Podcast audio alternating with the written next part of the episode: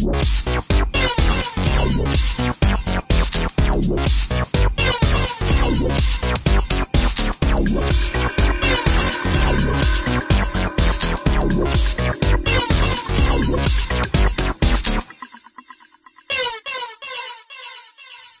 and welcome once again to the Wide Teams podcast, the podcast for geographically dispersed teams and remote workers, located on the web at wideteams.com and on Twitter at wideteams. This is episode 51. I'm your host, Avdi Grimm. Joining me today, Aaron Brooks, Chris Houser, and Alan, Alan Dipert of uh, LonoCloud. I'm sorry, LonoCloud? LonoCloud. Sorry.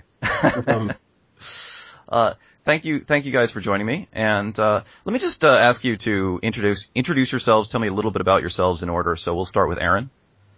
Uh, I'm uh, Aaron Brooks, uh, engineer uh, number two at LonoCloud. Um, come from a, a background of um, different large scale systems and have a number of jobs that I've I've done varying degrees of, of telecommute and telework for.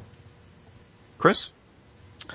Uh, yeah, I'm Chris or Chowser, um, and I've been working uh, remotely, you know, from home here for uh, this is my second job, uh, so it's been a few years, um, and uh, yeah, I mean, I'm we've been at I've been at LonoCloud now for uh, let's see, coming up on a year, I guess, not quite yet, and been doing a lot of work in Clojure and um, getting my feet wet in the wide world of um, highly distributed applications as well as teams. So, and Alan.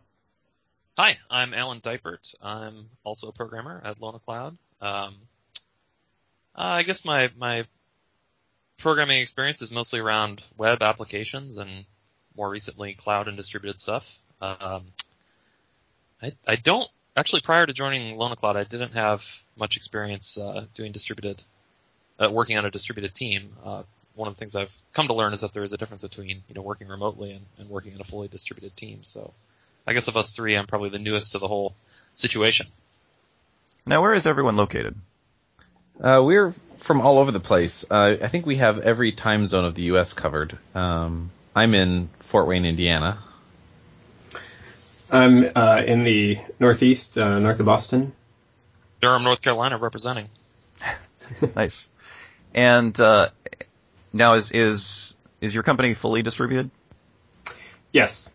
Uh, the, well, the development team is certainly. Well, okay. yeah, we, we we have a a physical office, um, and uh, the executives operate out of that when they're not traveling. Um, but I, I, would say uh, certainly the the entire uh, development side is is fully distributed.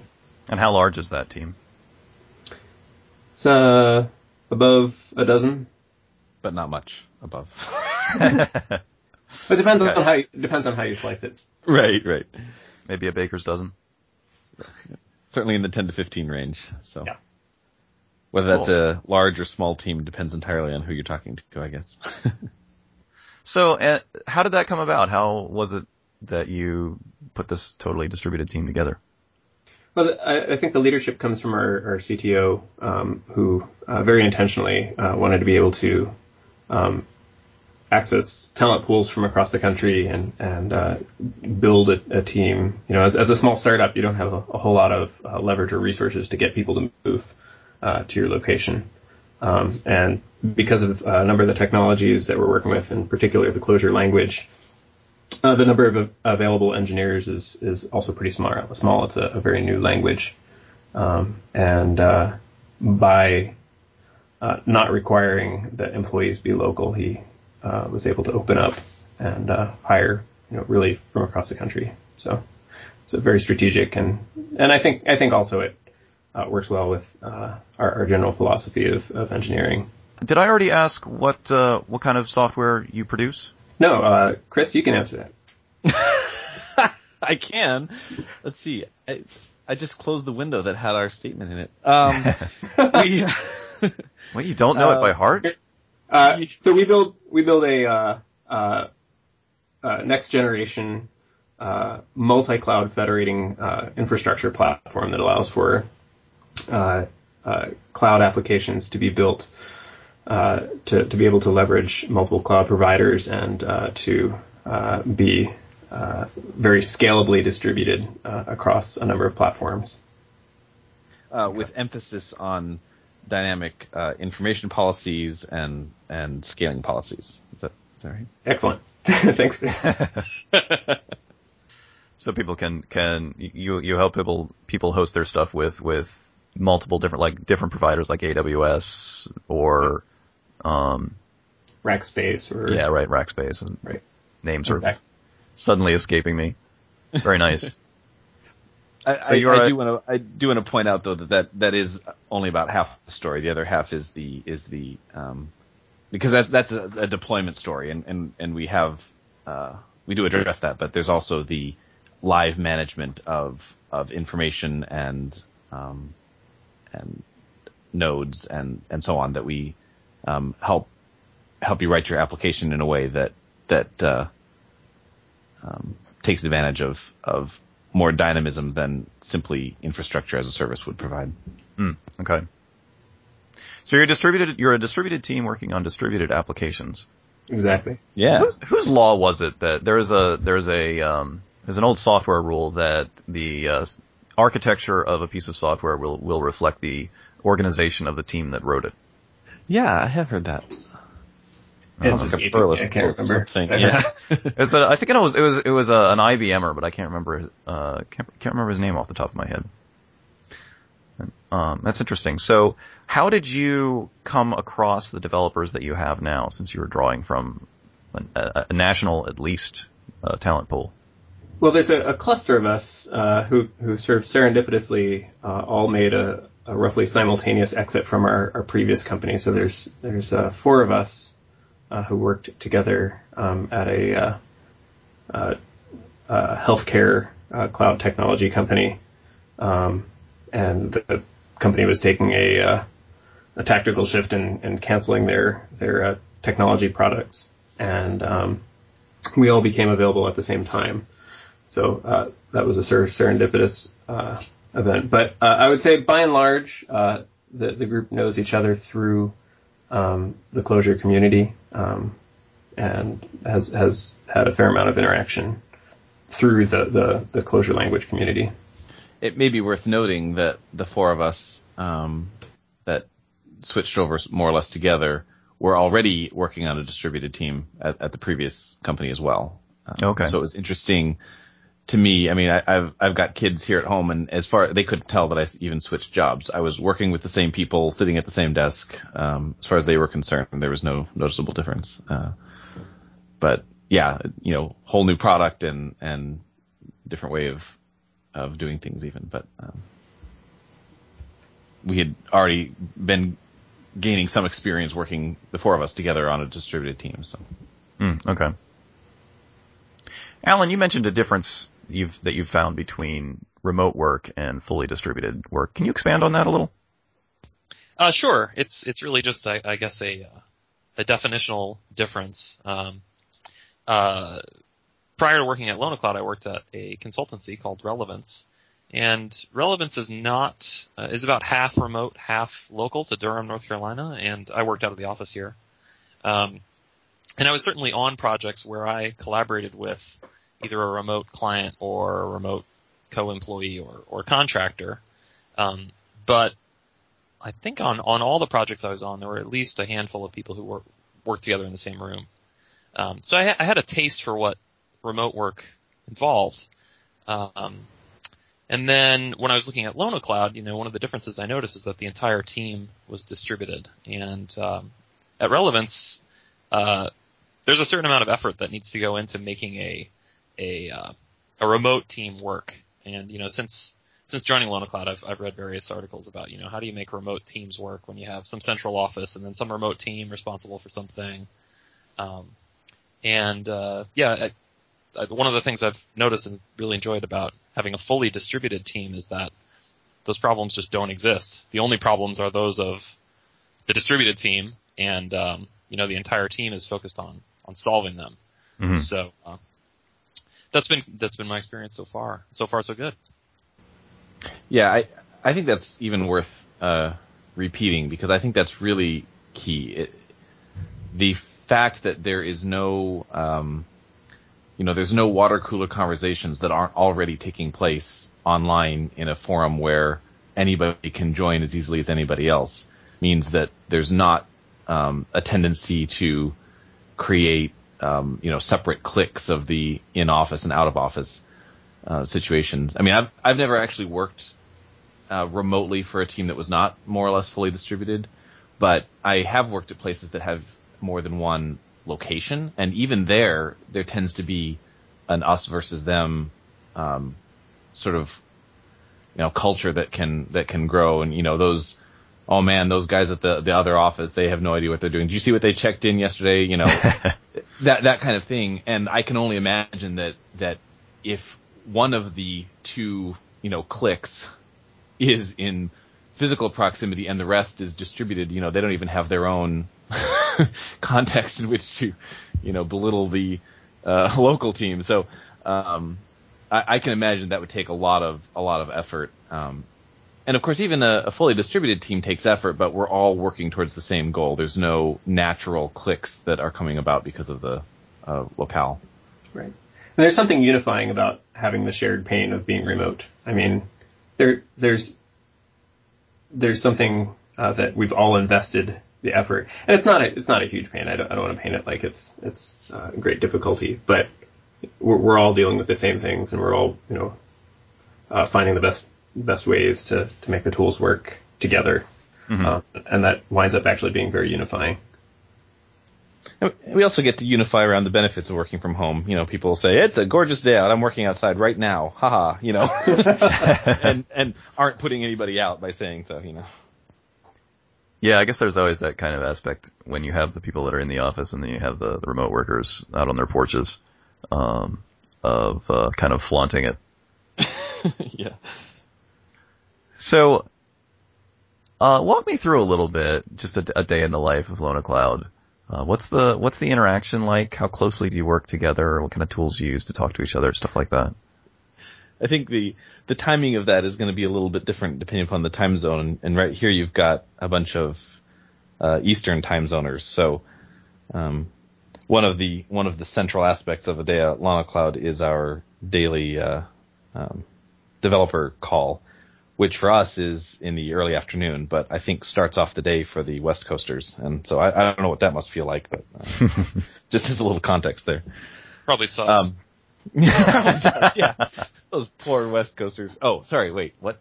Um, so, uh, well, I can, I can say a little bit and I'm sure others will, will have something to say, but, um, it's pretty key, um, set of tools are the fact that we have um, we use a central server uh, and all log in remotely to that over um, SSH or, or, these days Mosh uh, to and then use Tmux or actually our own um, uh, layer on top of Tmux that allows us to share screen. So that's a list of tools, but the, the end result is that it is very easy for each person to have their own development environment um, on their own screen, but also can very easily step away from that and join anybody else and see exactly what they've got on their uh, session as well.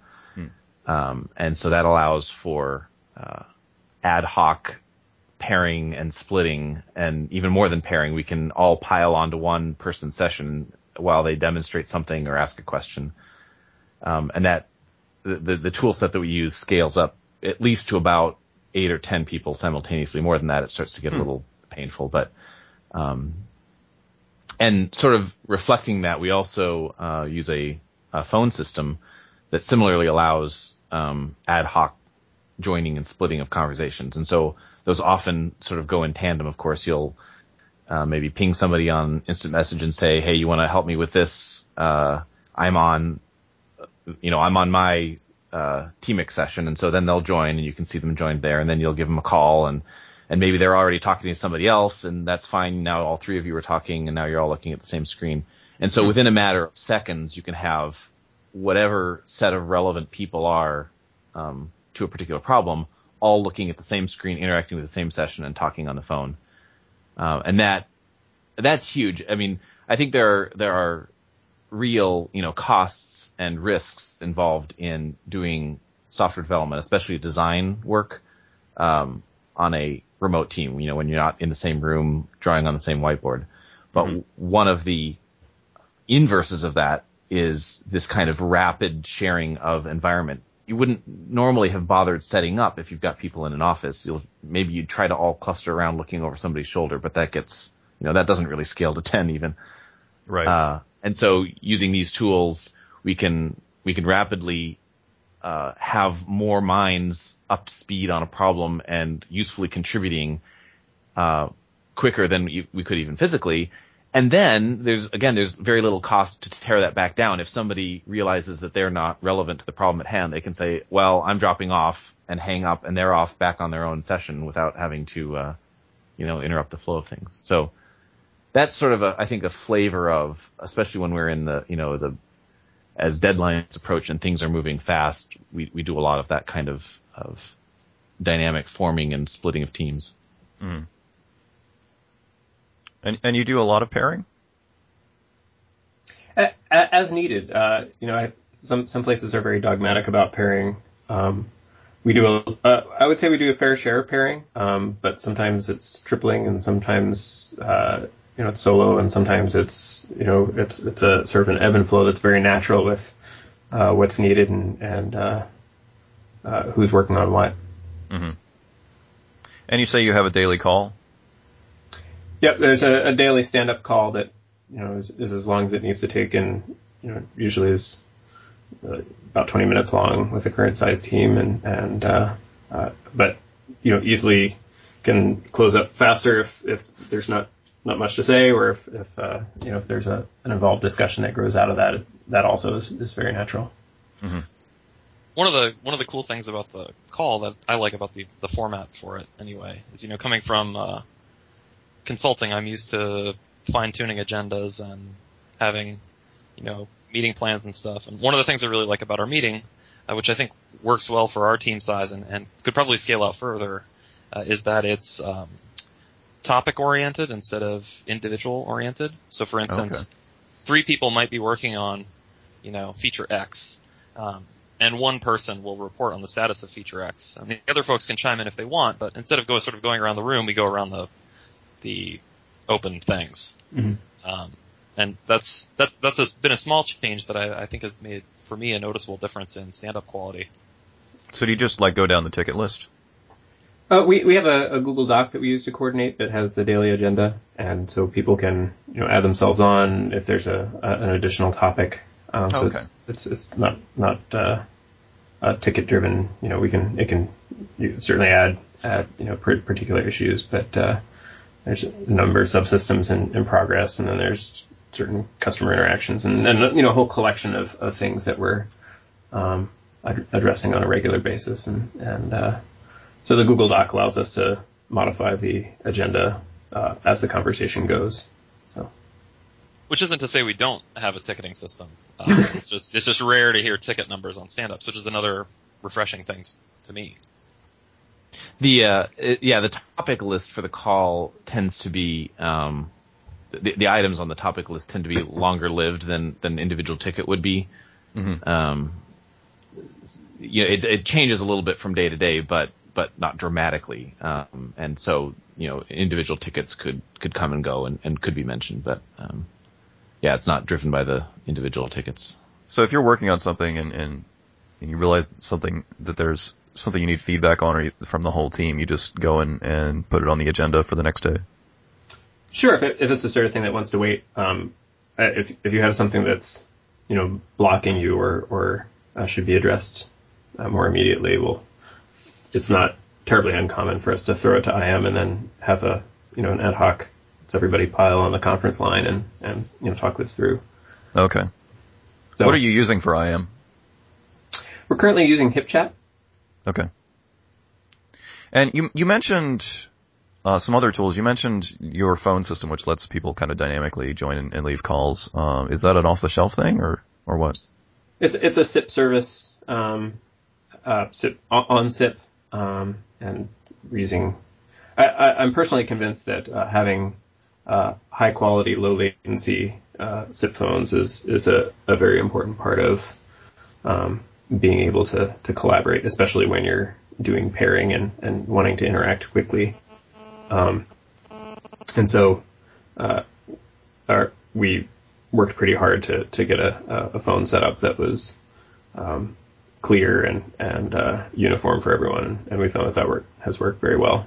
We had a similar Nice. setup at uh, the previous company that um, uh, Chris and myself and the other other two guys who who came came over as a group um, had used as well. And But having yeah. a, a, a physical SIP phone at your desk makes you feel more legitimate. okay, so you're actually you are using physical phones. Yes. Yeah, so it is. It's entirely off the shelf. It's OnSIP.com, and the um the phone that they recommend is a is a Polycom brand phone. Um, and yeah, it's it's higher quality than than just regular you know old analog phones. Um, it's very crisp and clear and, and works quite well. We have we have one recurring problem where um, especially when you have multiple people on the line, if everybody's unmuted, there's a possibility of um, periodic feedback between the, the mic and the speakerphones. High, Um, high frequency chirping. High frequency chirping that have has become known as crickets. Uh, so Because it fills the silence. it tends to fill the silence. Yeah, as It long as does. somebody's talking, I know what you're it's talking usually about. A problem. So yeah, uh, but but they're very they're rather um, aggressive crickets. So we we've we've we've managed to mitigate it by various means. Um, actually, it turns out that putting a bit of cloth over the microphone tends to uh, I, I- I guess my guess is that it muffles the just enough of the high frequencies to mitigate that problem, but um, But doesn't affect the call quality. without right without being noticeable in the. You, you just gave away our high tech solution. I know, I know, I did. I, yes. Yeah, I was going to ask if you were using headsets or something, but No, speakerphones generally. I think most people most of the time uh, just leave their their phones on speakerphone for Yep. for pairing. Uh, okay. You can tell when somebody picks up the handset, you know, by the just the the audio quality changes in a way that sounds a little a little too intimate. I think you know, stop whispering in my ear. So I, I think I, most always people feel like I have to yell at the speakerphone. Yeah, you get over that actually. I think. Um, But I think the quality of the phones helps Yeah. with that. You're you're not fighting noise, and and uh, you know they're they've got they're delivering good clear signal. Um, and I guess go ahead. Uh, no, I was just going to add that for my part, I was a little weary uh, when I first signed on, like a month and a half ago. I joined the company, and um, you know, I was told I was going to receive a, a, a VoIP SIP phone in the mail, and I was really afraid of that because, uh, you know, I think I think any geek has at some point messed around with VoIP or SIP or uh, Asterisk, and you know, either succeeded or failed, and probably Right. most people failed. So I, I was sort of worried about the whole affair. Um, but with this OnSIP service, they, they send you a phone in a box and you plug it in and you have an extension, you're on your phone. So it was, in a lot of ways, easier to set up than even Skype. Hmm. Uh, Yeah, which was, which was awesome about it. And, you know, um, I guess the one thing I, I'm, I slightly miss, but I'm learning to live without is, uh, I had, in the remote stuff I'd done previously, I'd actually uh, started to really get into, um, video while pairing. Uh, Right. I found that there's a certain, like in particularly, most of us have, you know, multiple screen setups and I could, you know, put my pair's face on one screen, uh, Hmm. the screen with the camera, and, uh, it sort of helped. Sometimes when you're pairing, there can, there can be like awkward who's driving moments and, uh, felt video helped that to an extent, but I'm missing that less and less the more I, I- the more I go as I get to know I do people, I think guess. I do think that'd be something worth pursuing, Alan. Um, I've done that some, uh, but without having a separate screen, and that ends up just being too too awkward because I, I I need my Oh, yeah. screen real estate for the the work we're working on, and um, so we ended up just sort of abandoning the, the video every time I've tried to do that with whoever I'm pairing with. But I think it might be worth giving that a shot with a separate screen. I think that could be really um, that could that could be nice. Yeah, yeah, at, uh, a Cool. colleague of mine at Relevance, uh, Craig Andera, uh, he's, he pioneered the use of a third screen. Um, uh, which, you know, always had the face of the person he was working with on it. And it was actually, I did a lot of pairing with him and it was, it was a great experience, you know. Um, you notice it out of your peripheral vision if the person is looking at you and you notice Right, right. look at them. So yeah, we should totally experiment. I'd be happy to drive that. I'm uh, I'm supposed to be asking about your practices, but I'll just I'll just pipe up and say that I use a for a while now. I've been using a tablet for my like comms device, and I haven't ma- I have it mounted so that it's off to the side, and it's just kind of dedicated to communications when I'm pairing. And so I'll have whether you know whether we're using uh, Google Hangout or, or using Skype or something. I'll usually have the video up there, and and it is nice to be sort of sort of be able to look over to them and then and then back to your work. That's a good idea. A tablet. Probably easier to set up than a uh, you know USB video card attached to a uh, or whatever. Right. Yeah. It, it, I think it, it, it lessens the temptation to, uh, to try to use it for like multiple things at once, since it's not a, Right. a, a proper computer. Anyway, back to, back to you guys. But aren't you supposed to take your tablet to the bathroom? I mean, how does that work?